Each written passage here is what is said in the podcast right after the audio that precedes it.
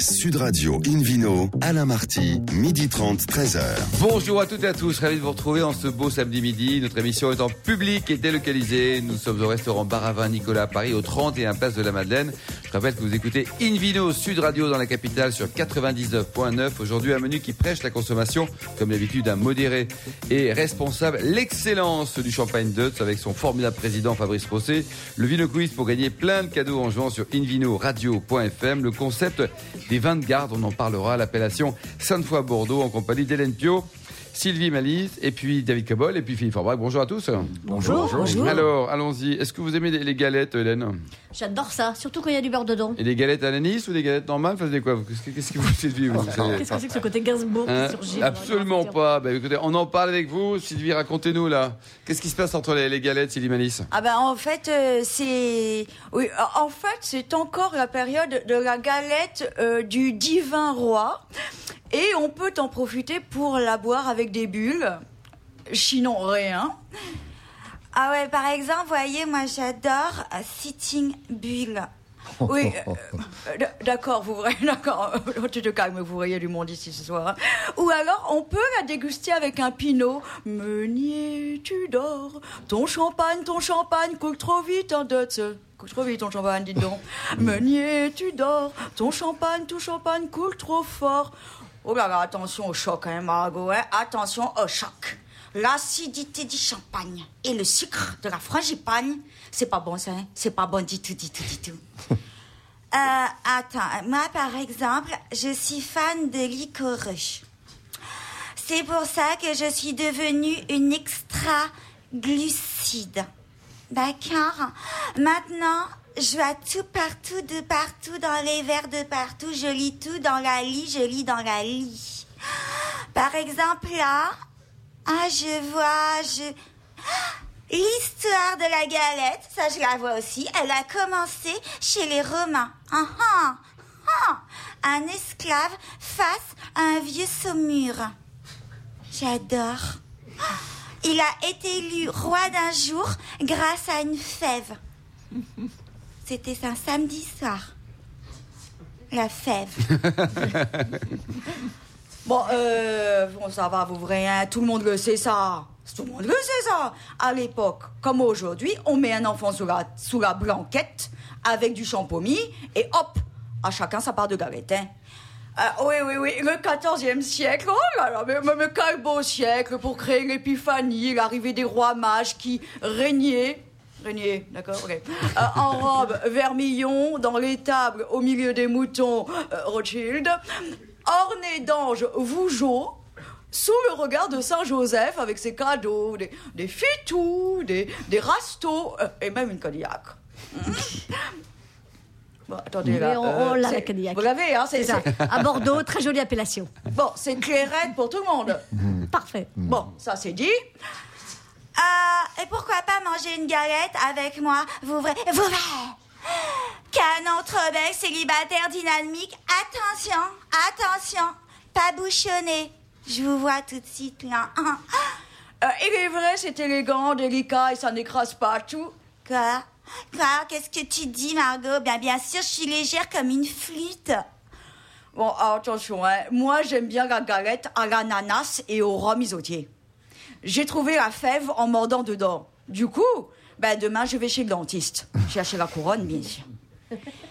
Pendant tout le mois de janvier, en fait, ce que je voulais dire, celui qui a la fève devient le roi d'un jour et choisit sa reine. Choisis-moi, je suis là, sur les chenins qui sentent la noisette. Bravo Sylvie Malice, bravo. Merci. Donc, le génie du vin, ça sera tous les mardis à 20h, c'est ça ? Oui, à partir du 30 janvier. À partir du 30, quoi. Oui, théâtre du gymnase. Et là, on parle que de vin, on rigole. On rigole, c'est un spectacle d'humour, comique, drôle, chouette. Bon. Est-ce qu'on boit aussi ? On y va. Après, mais avec modération, Hélène. Est-ce qu'on donne la galette ? On donne la galette. In Vino Sud Radio, donc c'est reparti avec Hélène Pio, donc journaliste à Régal, qui propose aujourd'hui de pétiller avec un invité pétillant, ma chère Hélène. Absolument, puisqu'aujourd'hui on a la chance de recevoir Fabrice Rosset. Bonjour Fabrice Rosset. Bonjour.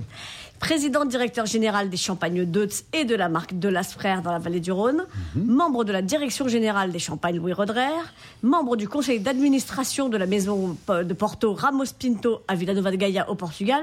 Mais vous buvez tout le temps. Ah oui, bien sûr, il y a toujours une bonne excuse pour lever le verre. Alors, avec modération, je le dis avant qu'Alain Marty ne le précise, bien sûr. On vous connaît surtout pour votre incroyable carrière dans le champagne, 22 ans chez Roederer, cette année 22 ans chez Deutz, puisque vous en êtes donc le PDG depuis 1996. C'est votre chiffre fétiche, 22 ? Mais c'est pas terminé, mais finalement, vous savez, 22, ça fait que, bon, les mathématiques sont simples, mais ça ne fait que, finalement, près d'un quart de l'existence de la maison Deutz. Alors, j'ai lu à propos de vous dans un magazine, c'est l'homme pour qui l'expression « une main de fer dans un gant de velours » aurait pu être inventée, une élégance à la James Bond période Sean Connery, une détermination à la Lino Ventura dans les tontons flingueurs, un corps de sportif, l'homme a été professeur de karaté et grand adepte de boxe américaine, sur qui le costume tomberait impeccablement. C'est vous avez ça dans Rosset Magazine, non ? Alors, je pense que la journaliste devait beaucoup aimer Fabrice Rosset. Mais alors, c'est vrai tout ça, l'ex-professeur de karaté, le grand adepte de boxe américaine ? Oui, c'est vrai. Ça a représenté une dizaine d'années de ma vie, lorsque j'étais beaucoup plus jeune, bien sûr. Alors, et avant de devenir un missionnaire pour la cause du champagne et du vin en général. Mais alors, vous en avez eu plusieurs de vie, parce que vous me dites que vous avez fait ça très jeune, alors que très jeune, moi j'ai lu que vous aviez plaqué la fac de droit pour entrer chez Roederer. C'est vrai aussi ? Ah, c'est vrai aussi. Oui, plaquer les études pour le champagne. C'est une histoire un peu banale, mais il y a toujours une femme derrière qui était un peu pressée, qu'on se marie, donc, ben, vous voyez la situation, pourquoi t'enverrais pas des CV quand même, je trouve le temps long. Et puis voilà, j'ai poussé la porte d'un groupe formidable, avec des gens fabuleux, et puis c'est devenu ma carrière. Vous avez été accueilli par Jean-Claude Rousseau ? Absolument. Donc, effectivement, le PDG du groupe Roederer qui, depuis, a passé la main à son fils Frédéric. Vous êtes d'abord devenu directeur export pour le compte des champagnes Louis Roederer. Exact. Ça aide de parler plusieurs langues, parce que vous avez quitté la fac, mais vous parlez plusieurs langues quand même. Bah, si on fait de l'export, il vaut mieux, oui. Et puis, vous savez, les maisons de champagne ont toujours eu une vocation exportatrice très importante, donc parler au moins... Pas aussi bien que David, mais une langue, et notamment l'anglais, c'est... Vous parlez anglais, David ? C'est nécessaire. Je me soigne, je fais des efforts. Je prends les cours en ce moment. Il continue à dire bon. Il continue à dire le bouteille et la bouchon, mais on va s'en sortir. Donc, le temps passe. Chez Roederer, vous franchissez les étapes. Vous finissez vice-président en 1996. Mais depuis 1993, vous étiez déjà entré au conseil d'administration de Deutz. Oui, c'est ça. Cette belle maison était un peu la belle au bois dormant de la région champenoise. Et Frédéric Rousseau, avec son père, évidemment, ont jeté leur dévolu sur une maison qui avait traversé les vicissitudes de la vie. Et puis, les mauvaises affaires, ça peut arriver à des sociétés, à des gens très bien. Et puis, 93, donc, le début des années 90 n'était pas facile en Champagne. Mmh. Et voilà, cette belle maison avait besoin d'un confort financier, d'un appui. Et c'est arrivé par l'actionnariat de la maison Roederer.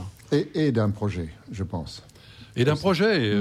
Cette maison demandait un projet, absolument, et qui a été initié après 3 années de petite observation au conseil d'administration, est devenu réalité à partir, disons, de l'exercice 97. Donc, à l'époque, Deutz vendait 600 000 flacons par an. Oui, c'est ça. On en est à combien aujourd'hui ? 2 350 000. Ah oui, tout de même. En ayant augmenté la surface du vignoble ? Alors, vous savez, les méthodes d'approvisionnement en Champagne sont de plusieurs ordres. Évidemment, cultivez vos propres raisins si vous avez des propriétés. La maison Deutz a une 40aine d'hectares. Et cette part d'auto-approvisionnement, évidemment, a fondu comme neige au soleil avec l'expansion. Mais ça veut dire que... on n'a pas le monopole des bons raisins dans les maisons. Il y a 15 000 viticulteurs en Champagne et des gens qui sont très consciencieux, qui aiment leur métier et qui travaillent la terre avec autant d'amour et de passion qu'on peut le faire. Alors, puisque vous venez de prononcer le mot « amour », je vous annonce quand même, chers auditeurs, que vous êtes en train d'écouter l'homme qui a inventé l'amour. Ah ouais, n'exagérons rien. Ah, ça claque. Eh bien, nous avons Alain Brosset au téléphone. Alain Brosset, bonjour.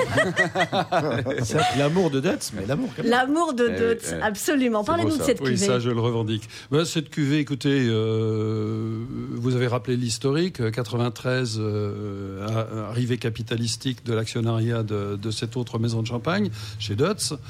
Et premières idées échangées au conseil d'administration. Et voilà, moi j'ai toujours été un amoureux du blanc de blanc de la maison Deutz, pourtant situé dans le royaume du Pinot Noir, à Haï, près d'Épernay. Enfin, j'aime dire que Épernay n'est pas loin d'Haï. Épernay, au fait, signifie en dessous d'Haï. Oui, alors ça, c'est... Et Avenay, avant ou avant, précédent Haï. C'est, ce qui prouve bien que Haï, c'est l'épicentre. C'est le centre, oui. Absolument. Ah ben, c'est clair. Et ce blanc de blanc, je me disais tout de même qu'avec un brin d'autre chose, c'est les Anglais ou les Américains qui disent dans leur idiome un je ne sais quoi. Yes. Ouais. Yes. Mm. Un je ne sais quoi, et on pourrait peut-être sublimer ce chardonnay qui est très pur, très minéral, très floral. Enfin là, Philippe et David le décriraient encore bien mieux que moi. Surtout Philippe. Et avec une touche... Moi, je le bois. Avec modération, toujours. Et alors, justement, pour les trouver, ces belles bouteilles, Fabrice, on peut aller où, alors ? Vous êtes vendu en France, à l'étranger aussi ? Oui, bien sûr. Encore une fois, le champagne s'exporte, et s'exporte même très bien. Donc, on le trouve dans les grands restaurants, chez les bons cavistes, bien sûr. Et hors de nos frontières, vous avez des pays phares, l'Angleterre, les États-Unis, peut-être ? Oui, l'Angleterre, bien sûr. C'est le premier client, on le sait, de la Champagne. Pas forcément pour Deutz. Nous avons une très belle distribution dans les pays limitrophes, la Suisse. Il ne faudrait pas qu'on dise de la Suisse que c'est le prolongement du marché français, mais on y est très fort, comme en France. En Suède, on a une excellente distribution. Et Deutz, avec la gastronomie, on passe aussi les deux ou pas ? Le champagne et gastronomie ? Ah, c'est formidable. Le champagne est un vin de gastronomie. Et Deutz en premier lieu. Et c'est une des cibles préférées pour la marque. Et c'est là où, d'ailleurs, se fait une grande partie de nos ventes. Qu'est-ce qu'on peut imaginer, Philippe, avec un bon champagne Deutz, comme type de plat ? Un seul plat, alors. Un seul plat ? Ouais. Brut classique ?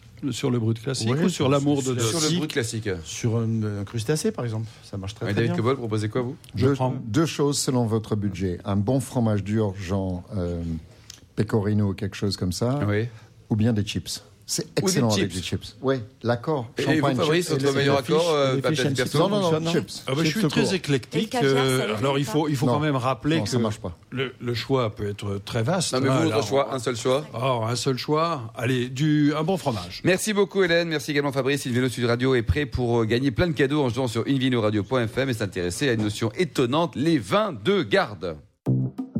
Sud Radio, In Vino, Alain Marty, 12h30, 13h. Retour au restaurant Bar à Vin Nicolas, Paris, au 31 Place de la Madeleine, pour cette émission en public et délocalisée avec le Vino Quiz et puis Hélène Pio, again. Je vous rappelle le principe de ce Vino Quiz. Chaque semaine, nous vous poserons une question sur le vin et le vainqueur gagne un exemplaire du Guide Hubert. La semaine dernière, la question était... Parmi ces races de chats, quel nom est aussi celui d'un cépage ? Oui, il y a des questions bizarres, mais bon, c'est comme ça. On ne sait pas qui les fait. Réponse A, l'abyssin. Réponse B, le mandarin. Réponse C, le persan. La bonne réponse était la réponse C, le persan. Bravo. Et maintenant, la question de ce week-end. En quelle année la maison Deutz a-t-elle été fondée ? Réponse A, en 1828. Réponse B, en 1838. Ou réponse C, en 1938.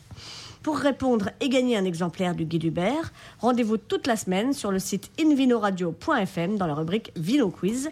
Et soyez nombreux parce que le gagnant sera tiré au sort parmi les bonnes réponses. Merci beaucoup, Hélène Pio. Et le Sud Radio accueille maintenant, on retrouve plutôt David Cobbold, le cofondateur de l'Académie du vin de Paris. Et il s'intéresse à quoi, David ? Au vin de garde. C'est quoi un vin de garde, d'ailleurs ? Alors voilà, justement. Faut le garder pour soi ou... Ouais, c'est un vin écossais ? On va en parler. Oui, c'est le corps de garde. Je sais pas.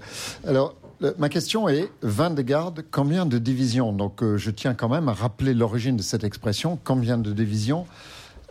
C'était une remarque que Staline, l'éminent dictateur soviète... Que l'on salue. Oui, qu'on salue. Non, pas tellement. Et l'autre, on ne va pas le saluer non plus, parce qu'il a répondu à Laval, qui était à l'époque le premier sinistre de France. et qui, en visite à Moscou, a demandé des faveurs particulières pour le Vatican. Et la réponse de Staline fut « Et alors, le pape, combien de divisions ?» Donc je trouve que c'est... Bon, ça pose un peu la situation. Et la poésie. Alors, rassurez-vous, chers auditeurs, je ne vois vraiment pas de parallèle entre cette définition de l'expression « combien de divisions » et ce dont je vais parler. Donc c'est complètement en dehors de la plaque, hein, comme souvent. C'est de l'humour anglais, quoi. C'est un peu bizarre.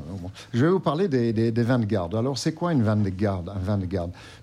On peut travailler par opposition. Un vin de garde, c'est un vin qu'on ne boit pas dans l'année suivant sa date de naissance, par exemple.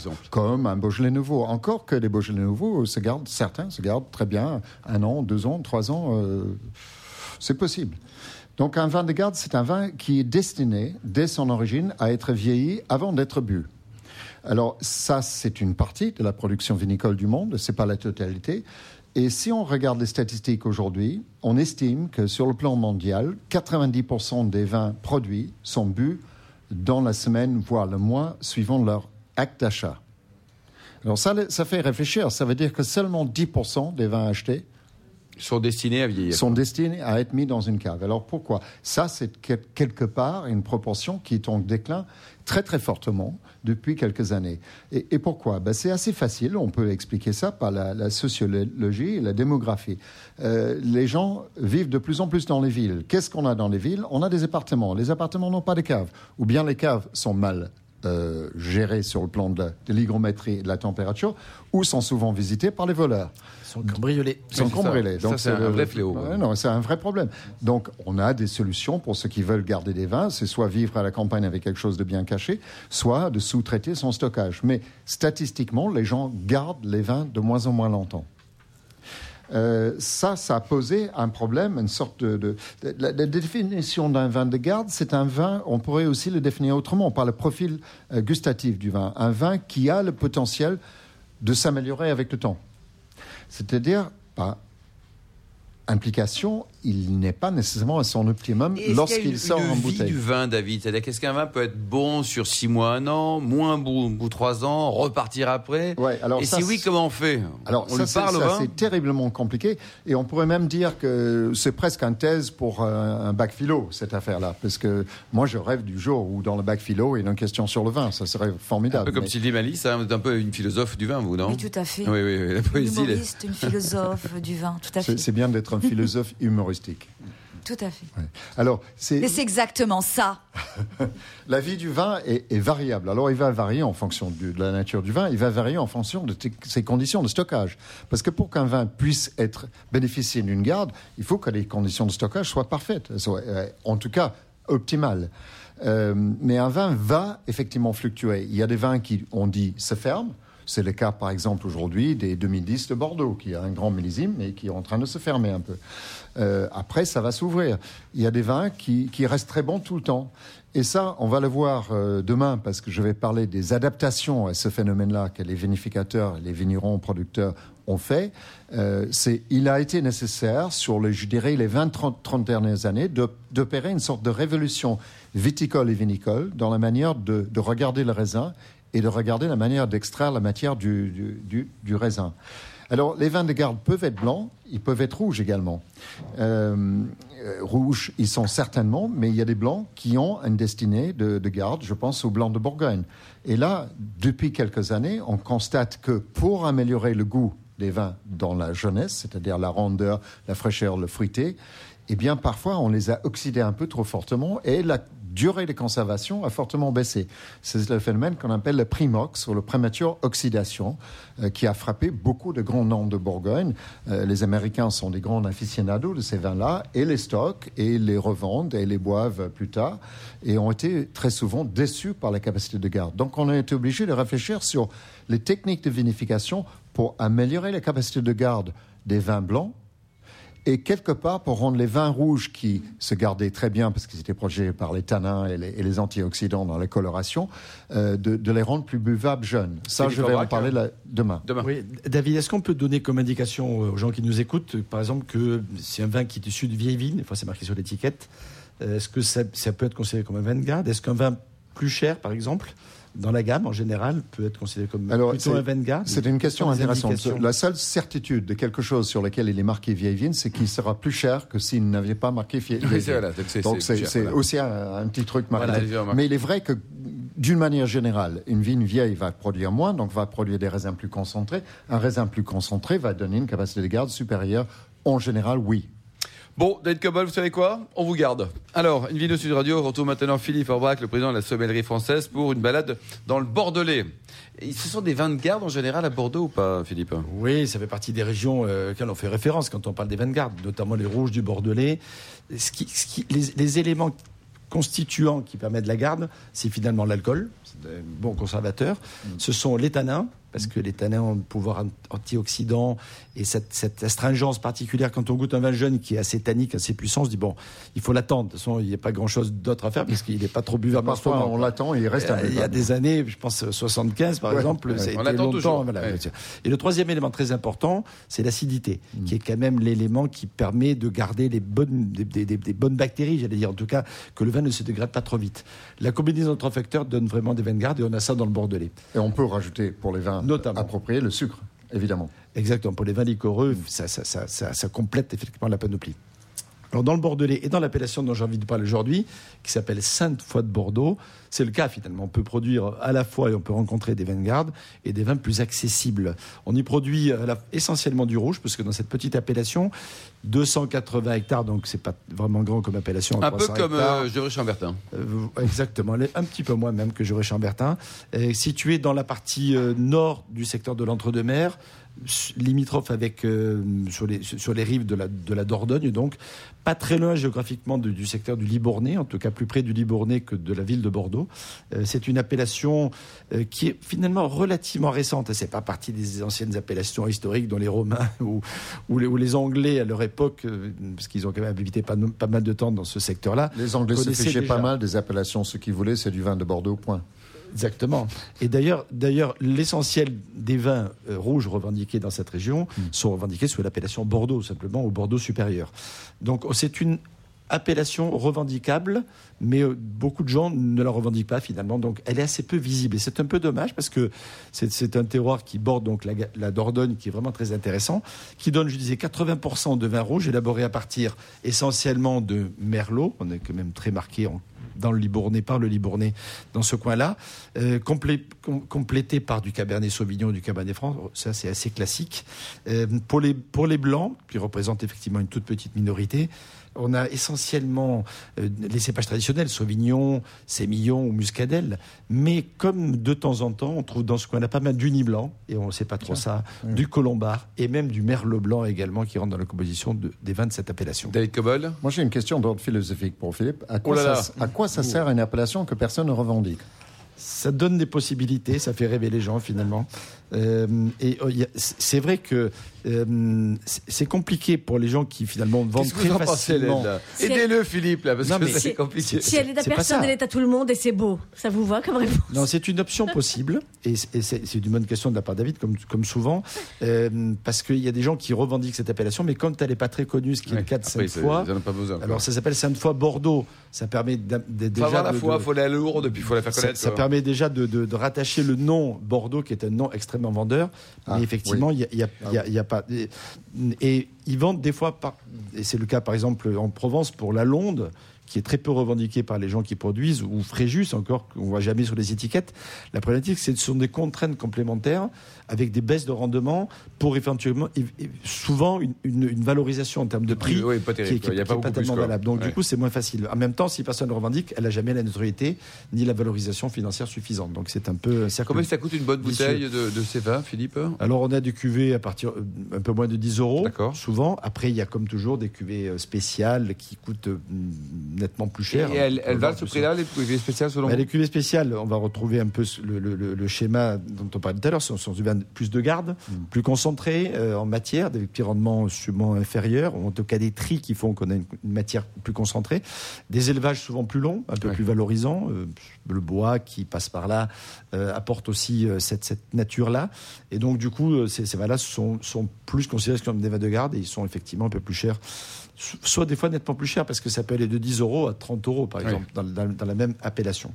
Les vins sont plutôt des vins de gastronomie, hein, même si on a la souplesse du merlot, on a quand même du tempérament la plupart du temps dans ces vins-là. Ce sont des jolis vins de plats, de viande, de rôti. L'agneau, bientôt arrivé dans une saison qui va nous permettre d'apprécier l'agneau là, dans quelques temps, mais on commence déjà à trouver des magnifiques agneaux de Sisteron en ce moment. Ça va très bien. Et puis, de temps en temps, sur des rouges un peu plus tendres, la fameuse lamproie de Poyac, à la bordelaise. Ça va aux tripettes? Oui, non, c'est très bien, mais là, on s'éloigne un peu, puis je pense à ça parce que je viens d'un goûter un qui est magnifique en ce moment. Alors, 2-3 domaines quand même, hein, le château Sten-Piquant, par exemple, le château des Vacs, le château Martet, ou encore le château Chant des Treilles. Merci beaucoup, Philippe Faure-Brac. Fin de ce numéro d'In Vino Sud Radio. Pour en savoir plus, rendez-vous sur sudradio.fr ou invinoradio.fm. On se retrouve demain à 12h30 pour une nouvelle émission. Toujours en public et délocalisé chez Nicolas à Paris, au restaurant Bar à Vin Nicolas à Paris, place de la Madeleine. D'ici là, excellent déjeuner, restez fidèles à Sud Radio et surtout respectez la plus grande des modérations.